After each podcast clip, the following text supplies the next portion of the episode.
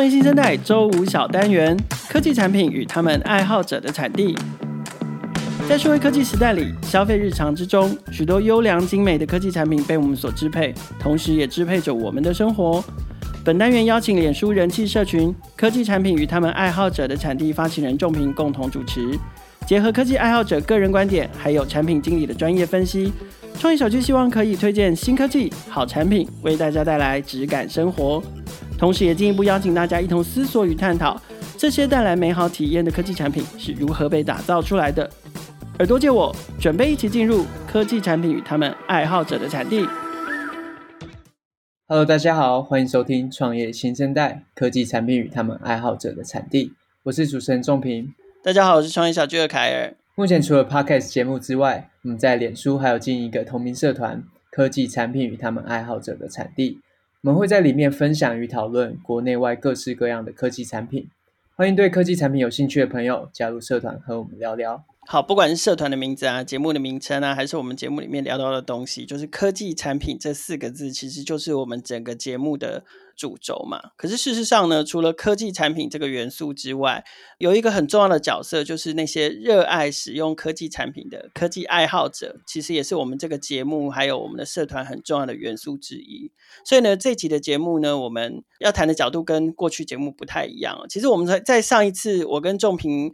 一起对谈的那集节目里面，我们就已经开始微微的铺梗了，就是说，我们想要试着从谈产品或者是从产品开发者的角度出发之外，我们想转换一个角度，从产品使用者，尤其是一个很重要的角色，叫做产品经理的角色，来探讨产品经理他们对于这些科技产品的使用情境，还有使用方法，还有就是说他们自己爱用的这些科技产品里面是怎么样帮助他们提升生活跟工作的效率还有品质。所以，我们接下来其实就会希望多听听一些产品经理的意见。嗯哼。所以今天我们很高兴可以邀请到目前在 Line Taxi 担任产品经理的明农来跟我们分享他身为一个产品经理，那他的日常大概是怎么样，以及他在这些日常所会使用到的各式各样的科技产品。那我们先请明农跟各位听众朋友打声招呼，并简单介绍一下你自己。Hello，大家好，我是 Line Taxi 的明农，然后很高兴收到凯尔跟仲平的邀请。那简单介绍一下 Line Taxi，我们是建立在 Line App 上的一个计程车叫车服务。啊，透过 Line Taxi 官方账号，你不用再额外下载 App，就可以让你用聊天机器人从叫车到结账，完成一趟舒适的行程。嗯，OK，感谢明农的介绍。我相信你们老板应该很高兴你有这位，就是这方的介绍。明农，你是不是忘了说你们老板很帅这件事？完了完了，哦，对，他有叫我要讲，他是 Hayden，他是我们 CTO，他很帅。对，OK，哎，那明龙，我想要再问一下，因为我自己也是产品经理嘛，然后我自己蛮好奇的是。嗯为什么会想要成为产品经理？然后以及你是有什么样的契机去踏入这个领域吗？毕竟没有一个科系是产品经理系嘛，蛮好奇说你是怎么踏入这个领域的？对，我超认同这件事情，就是没有一个科系是产品经理系。嗯、然后我的上一份工作其实是一个 BIOS 软体工程师，比较偏硬体一点点。那要离开的时候，我我那时候也没有很确定我要找什么样的职缺，但有大概的工作样貌，像是呃、嗯、第一个。我希望是台湾的新创公司，然后第二个，我希望这个组织是扁平的，我可以参与公司的决策。那第三个，我希望这个产品或服务，我是可以直接感受到使用者回馈的。嗯哼，对。那过来为什么我会选择产品经理这个职业？我觉得一开始好像是因为我听到这个名字，我觉得很酷。然后如果我可以介绍我自己是产品经理的话，我觉得很帅这样子。然后加上我有在看经理人啊、数位时代这些跟科技时代有关的资讯，对，这个也没有业配，没有没有没有，是我自己的心得。对，当时就有蛮多文章都会讲到跟产品经理相关，然后我就大概有了成为产品经理这个想法之后，我就开始在收集这些的职缺啊跟工作内容。那你有什么样的转换？因为毕竟像我也是从财经跳到科技产业或网络产业嘛，那我也蛮好奇是你在这个转换的过程中，毕竟硬体跟软体应该还是有蛮大的差异的，你有没有遇到什么样的挑战？有，对，一开始其实在求职转职的时候没有很顺利。然后我印象最深刻是有一次我在面试，然后遇到了阿雾科技的执行长林思武先生。就那次跟他的面试聊天，我真的觉得有点像是当头棒喝。我会觉得他是我的一盏明灯这样子。面试结束之后，我就是赶快调整我自己准备求职的方向。我开始会去参加一些产品经理的分享会啊，看看实际产品经理他们的日常是怎么样。嗯、然后我去到 LinkedIn Learning 上面，呃，去看一些 PM 相关的方法论，比如说是敏捷开发或者是 OKR 的目标管理方法这样子。然后前后大概重新准备了大概三个月之后，再去去投履历，然后我才。呃，有这个荣幸可以加入 t e s i Go，也就是我们当时 Line Tessie 的前身。嗯哼，那所以你在面试的时候，等于是说，过去你之前一直碰壁，可是直到面试到阿雾这边，阿雾提示了你关于一些真正要成为一个 PM 应该要具备什么样的，包含了方法论也好，概念也好，还是。对，没错，我觉得当时他给我一个还蛮具体的方向，但是其实他说的很抽象啦。他跟我说，呃，如果要成为产品经理的话，其实你要对一个产品很有直觉、很有感觉。所以当下他有一些问题，他问我说：“那你最喜欢用的产品是什么？然后你为什么喜欢它？”其实就跟我们今天的主题有一点类似。然后当下其实我有点回答不出来的，嗯、可是在今天我就好像可以分享一些，而且是有我的逻辑在。嗯哼，了解。哎，那米诺，你既然刚刚提到，就是你经由这个当头棒喝啊，那时候提醒了你自己去了解产品经理的日常嘛。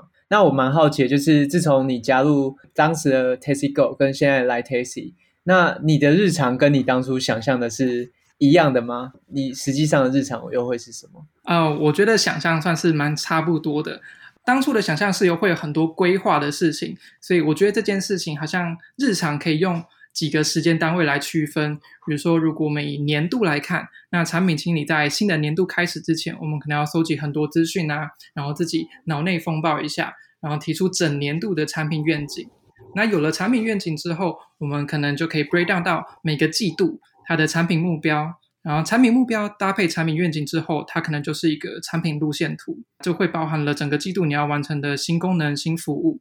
那有这些细节之后，其实就可以开始讨论它的优先级，那就会变成是月目标，每个月你的产品要走到什么阶段，这样子。嗯哼，所以最近你应该也是非常忙碌嘛，因为新的年度快要到来了。对啊，我觉得不管是哪个产业或者是团队的产品经理，应该其实都会有做不完的事情，因为你都要一直为下一个就是 next 去去做准备。嗯哼，没错。我最近的日常应该也都是这样子。对，就是我觉得除了下一步之外，其实还有另外一个是执行面的日常啊。像我们公司，我们团队，我们是跑敏捷开发，所以我们就两周就要去 review 一次我们的开发项目有没有符合需求啊，是不是可以上架。然后每一周你可能要跟不同的 stakeholders 去开会，去了解第一线人员的需求。那你收集这些需求之后，你要整合进你刚刚的那个产品路线图里面。然后每一天，其实我们可能要跟设计师、工程师沟通这些需求，建立共识。建立共识之后，我们又要再带回去跟 stakeholders 再建立另外一个共识。其实就一直会有这些重复沟通。我觉得这也是产品经理的日常。嗯哼，还蛮像，也蛮像我现在的日常。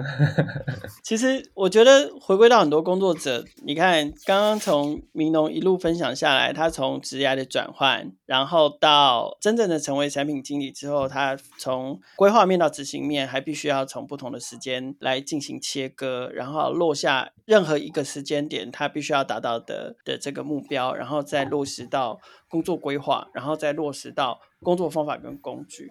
其实我觉得它是一个很缜密的这个的工作过程跟工作日常哦。我不知道在这个里面呢、可不可以跟我们具体的聊一些可能比较具有挑战性的案例？然后在解决这样的挑战的时候，我不知道明农有没有搭配一些什么样的工具或者是科技产品，可以一起来让这件事情走得更流畅，甚至是可以帮你解决问题的。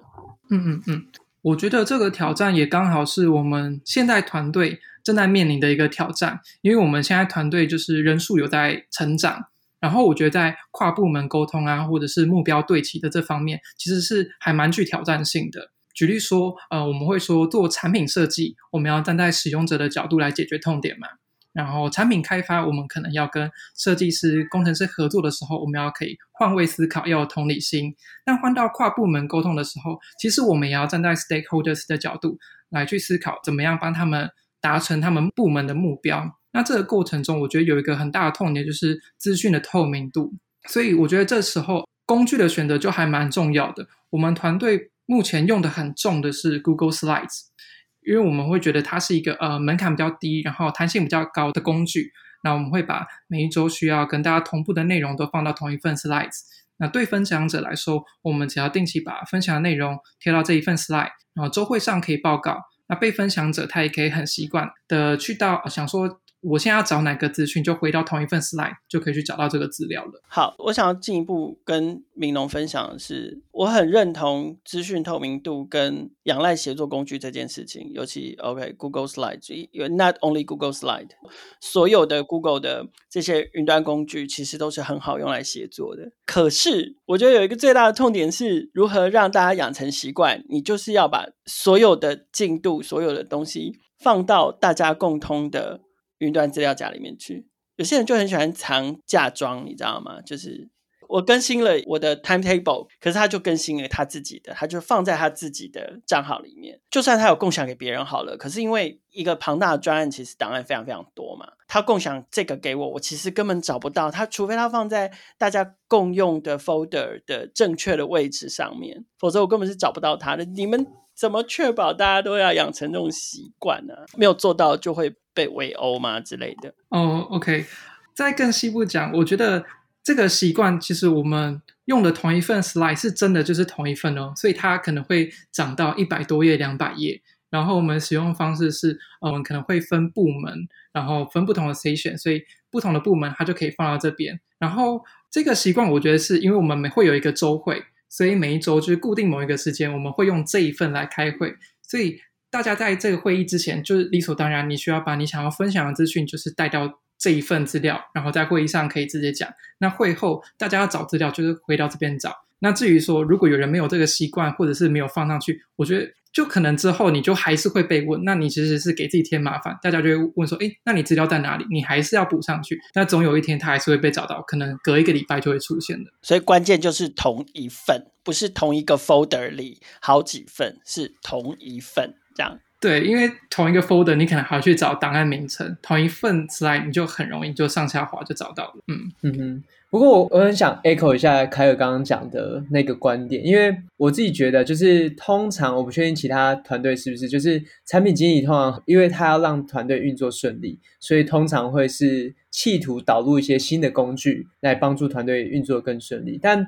就我过去的经验啊，我觉得这件事情真的非常的难。因为难的原因其实不一定在于工具本身好用或不好用，而在于大家有过去自己既定的习惯，或是自己的一些工作流程的坚持，然后会导致说你在导入新的工具的时候，其实未必能够完全如你想象中的那么顺畅的导入。我自己觉得就是在导入一个新的工具的时候，过往会遇到这件事情，其实是真的蛮挑战的，因为有时候你可能想好了。你觉得哦，大家就是照这样的逻辑去使用这个工具，但很多时候人家就会说这个不符合我的逻辑，然后这件事情就会变成你要导入一个可能真的可以帮助团队的工具时，就会遇到层层的阻碍吧。我觉得这个一一个产品经理要导入，或者是要为团队导入一个新的工具的时候，我觉得都会蛮大的挑战。对，所以我算是有一个个人的经验啦。好，那感谢明农在节目的上半段跟我们分享他自己身为产品经理的日常，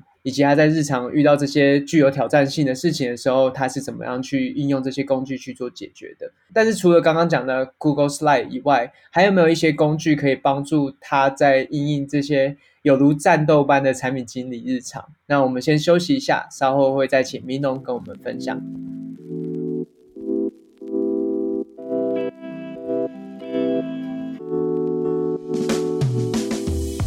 现在只要到 Line App 官方账号搜寻 @LineTaxi，加好友并注册成为会员，就可以拿到一百元乘车金，还有加码限时活动五百五十元的乘车券大礼包。欢迎大家立即使用 Line Taxi，让每一个目的地都是美好的开始。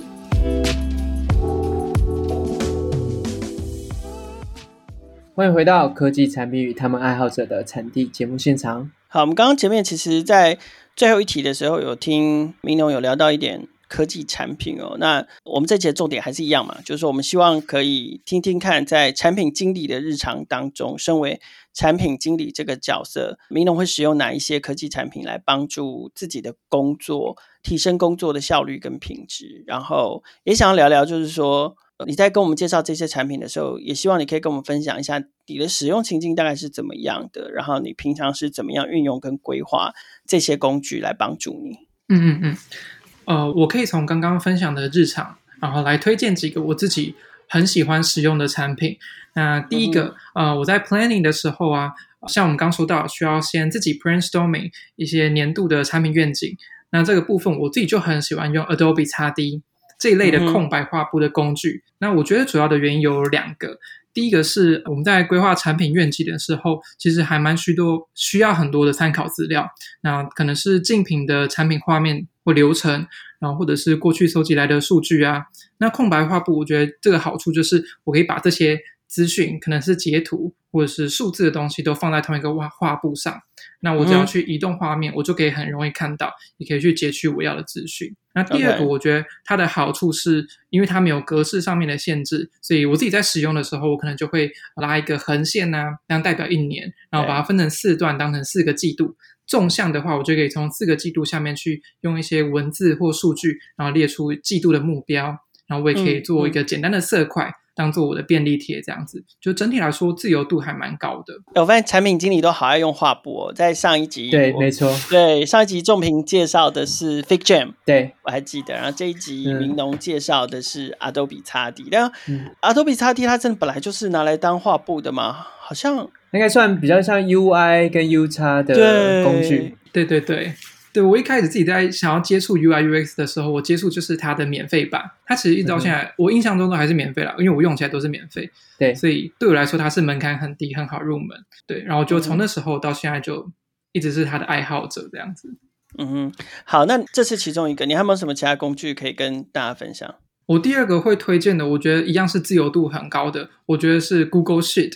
就是比较经典的东西，我觉得要从刚刚产品愿景，然后变成比较好沟通的产品路线图的时候，我之前尝试过蛮多种不一样的工具，像是做甘特图的工具或做产品路线图的工具，可是用起来都是就是有点卡卡的，就是没有办法很对我的胃这样子。嗯。那我最后是决定用 Google Sheet，然后套用网络上我找到比较适合我使用的模板。呃，我的使用方式呢，比如说我就会有一个 Sheet。那我是用季度跟月份来拆这个产品路线图，那我就会把横向一格就代表一个月，然后值的话我就会当做是一个需求，或者是说产品目标。所以当一个月下面有三个产品目标的话，就代表这个月我们需要完成的有可能有三个大功能或三件事这样子。嗯哼嗯哼。那我也想要再询问一下明农，就是身为产品经理的好奇啊，因为你刚刚有提到说你在规划上 brainstorming 的情况下，你会。希望是一个无边际的画布，但是在刚刚讲的同样是 roadmap，你却希望在 Excel、Google Sheet 里面去做 roadmap 的呈现或是整理。我蛮好奇是说，就是一个是完全没有边际的，一个是可能有制式格式的。那我蛮好奇，就这两个的差异，在你在规划上对你来说的差异会是什么？OK，我觉得第一个在无边际是因为自己做给自己看的，所以它可以很杂乱，我不用经过整理的。但是第二个，其实到产品路线图，我自己把它当做是一个跨部门或者是公司级的沟通工具，所以我就会可能要从产品愿景那边把它弄得比较有一些时间进程啊，或者有数字一点的东西，让大家是好阅读，而且刚好放在 Google Sheet 上面，我只要分享一个权限跟网址给大家，大家就随时都可以上去看。嗯哼，诶，那明农，我想要再。更细部问一下，因为你刚刚有提到说，你其实在这期间也有尝试其他专门做 roadmap 或甘特图的工具嘛？那它想必应该也是蛮能够呈现那个线性啊，或是有一定制式规则的呈现方式。那蛮好奇是为什么你后来还是觉得 Google Sheet 好用？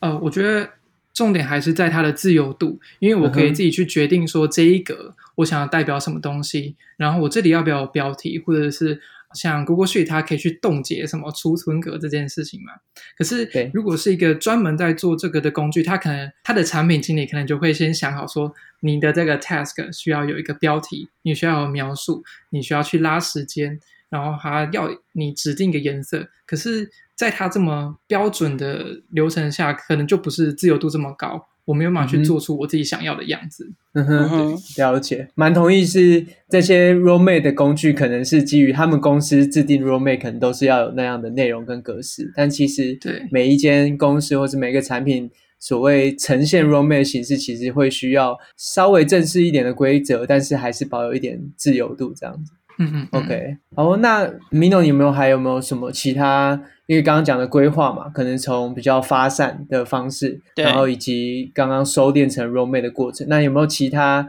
产品经理会遇到的日常你会使用到的工具？我觉得最后一个是我在管理个人的工作的时候，我其实很常用的就是 Mac 内建的 Calendar。我发现你很 old school，就是你都会喜欢用很经典的东西。嗯，对，就不用花样太多，就是就这些基本的东西要把它尽量用就好了。对，我我自己的使用方式其实是我们都会有一个 stand up meeting，所以在每天早上我就会先把我每天要做的事情就一个一个列在 Calendar 上面，然后我会拉好我每个工作可能我自己预估它需要的时间。然后都拉好之后，我就可以针对这些工作，然后用拉的方式，就可以排一个轻重缓急的排序。那在最后完成的时候，我就可以在标题上面打一个 done，然后让我自己很像是一个 checklist 这样子。我觉得我会选择这些，好像也是因为它的自由度很高，然后我自己有我自己想要使用它的方式，而不是它来。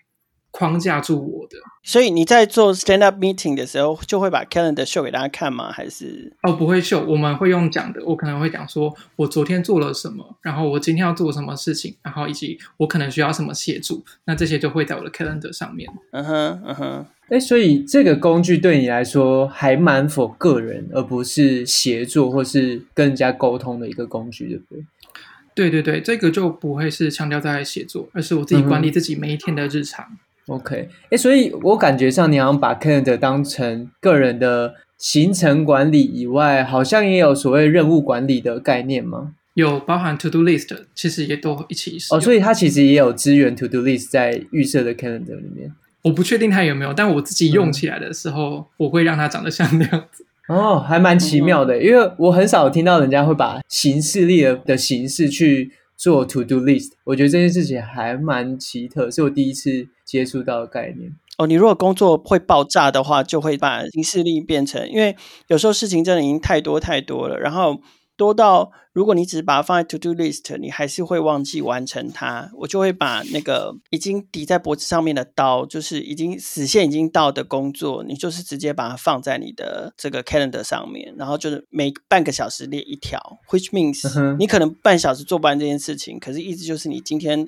得把这件事情全部都做完。你才能下班这样子。欸，你这么说好像是，因为 To Do List 其实大部分没有所谓的 d a y l i g h t 的概念嘛。但如果你今天 To Do List 已经多到每件事情或大部分的事情都需要有实现的时候，嗯、你好像就需要跟行事力做整合。OK，我觉得这个其实也蛮呼应我们上半场有说到，就是习惯这件事情。因为如果用 Calendar 的话来管理我的 To Do List 或者是我的开会的事项的话，我都只要到一个工具去找。那我就可以看到我所有的事情。如果我把 To Do List 放一个工具，我会议放另外一个工具，或什么东西再放另外一个工具，其实那个就不是一个习惯，我就变得要先去想一下，我要做这件事情，我要去哪里找资料。嗯哼，可能就没办法那么好融入你日常的工作流程嘛。Okay. 对，我觉得是。了解。诶，那米呢，我想要再询问一下，就是既然身为产品经理嘛，你想必你应该也。不管是研究自家的产品啊，或者是竞品，你可能看产品的方式跟面向都会有所不同。那我蛮好奇是，你怎么去评估刚刚上述，不管是团队或是你个人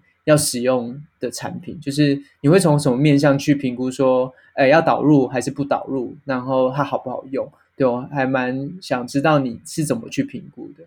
了解，呃，我觉得在实际的工作场景中啊，就像我会用这些比较经典的产品。所以我觉得它大概有几个共通点。第一个是它的门槛比较低，嗯、呃，门槛低，我觉得指的是免费的这件事情。所以以我们团队啊，我们大多数使用的工具、使用的场景都是以协作出发，所以这些东西就是大家只要注册就可以马上使用，然后可以快速被导入，这就会是一个很大的重点。这样我们就不用去谈一些什么企业方案啊，还要评估预算是不是可以买这个产品之类的。然后我觉得第二个呢，是它的弹性很高，它可以支援每一个人不同的使用习惯，或者是我们今天是要 for 会议，或者要 for 大家去找资料，弹性高的工具，我觉得是可以让它做一次工就可以满足很多人跟很多场景的使用，这也会是很推荐的面向。嗯嗯哼，感觉也跟回应到你前面所使用的产品的特质，好像都蛮呼应到你刚刚讲的挑选的一些标准这样。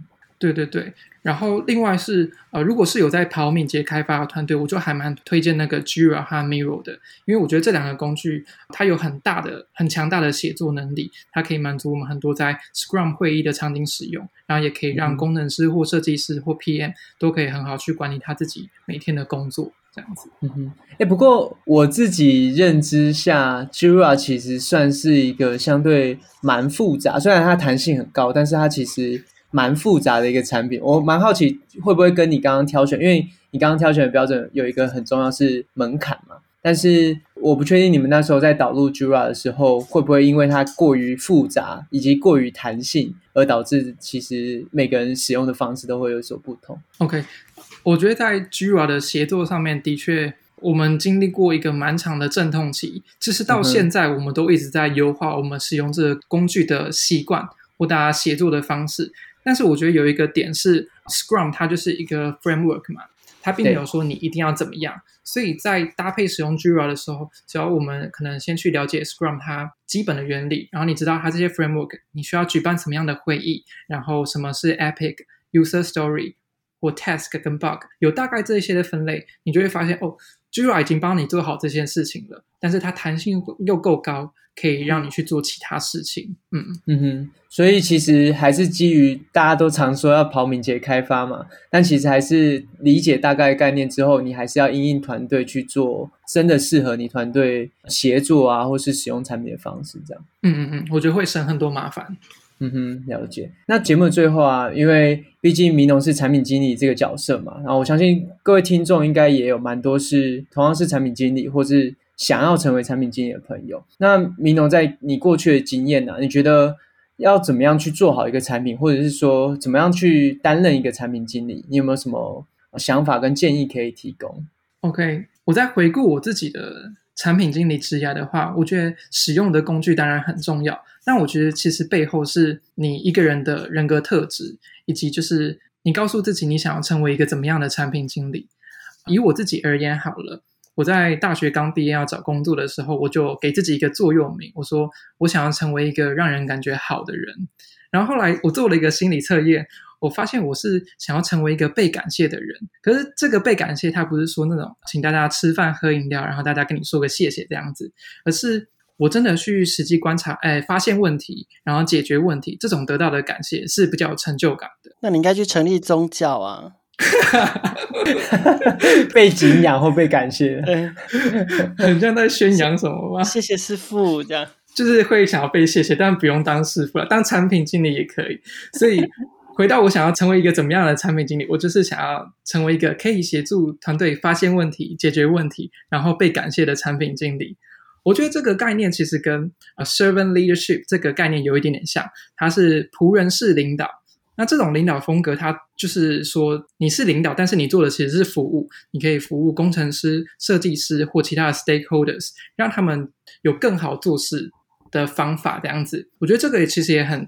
贴近产品经理这个职位的本质，就是我们是负责管事情的，而不是在管人。所以，你为了要让事情可以推进得更顺利啊，你提供适当的服务，我觉得也是在帮助产品他自己。感谢明龙分享，我听了这个真的非常有感，因为刚好节目录制的前一周，然后创业小聚这边有办了一个线上演讲，叫转职进入戏谷科技巨头当产品经理。然后当天我觉得非常有感是听 Paul，他是现在在 Facebook 当 Product Management Director，他讲到一件事情，我觉得非常有感，就是 PM makes everyone successful，就是我们其实一直都是在帮助团队更好的运作，然后帮助他们成功。然后 credit 其实成功的话是团队共有的，然后失败的话其实是 PM 要想办法把它扛下来。我觉得在某方面也是可能是 sad，但我自己在担任 PM 的过程中，我我也觉得这就是我所认为 PM 的价值啊，就是我们就是在帮助大家更好的运作。然后我觉得现在我的工作的某些成就感，其实很大部分就是人家有做到他喜欢的事情，然后也做得开心，我觉得就会是。我自己认定 PM 蛮成就感的一个地方，对，所以刚刚明龙的分享，我自己也蛮有感的，然后刚好 echo 到就是上礼拜的一个讲座这样。今天也非常感谢明农来节目跟我们分享他身为 Light Tasty PM 的战斗日常，以及他所使用的一些科技产品。如果各位听众你现在也在经历这些 PM 的日常，然后这些具有挑战性的事情，不妨参考看看明农这一集推荐的科技产品，说不定能帮助你工作更加顺利哦。好，然后如果对于刚刚仲平提到那个创业小聚在上个周末举办的转换到戏谷科技巨头去当产品经理的这个线上活动有兴趣的，我们会把直播活动的链接我们还留着，所以我们会把那个链接放到节目简介里面，再跟大家分享。有兴趣的都可以再回头去看一下，里面的讲者都是在 Amazon 啊、Facebook、YouTube，然后还有在 eBay 等等不同的 PM 的经历，有的欢迎可以再来参考一下。创业新生代每周都会固定更新，除了采访科技与商业模式创新的创业家故事之外，我们的议题也会扩及创业成长、数位科技的产品与服务，值得大家支持的群众集资计划，以及改变影响社会未来发展的社会创新企业。创业小聚的朋友可以在 Sound 上面听见每一个创业新生代包含产品经理的职涯故事，也可以在 First Story、KKBox、Apple Podcast、Google Podcast 还有 Spotify 上面听到我们的节目。欢迎大家随选收听、订阅、分享、留言评价，和我们一起共同关注。创业新生代。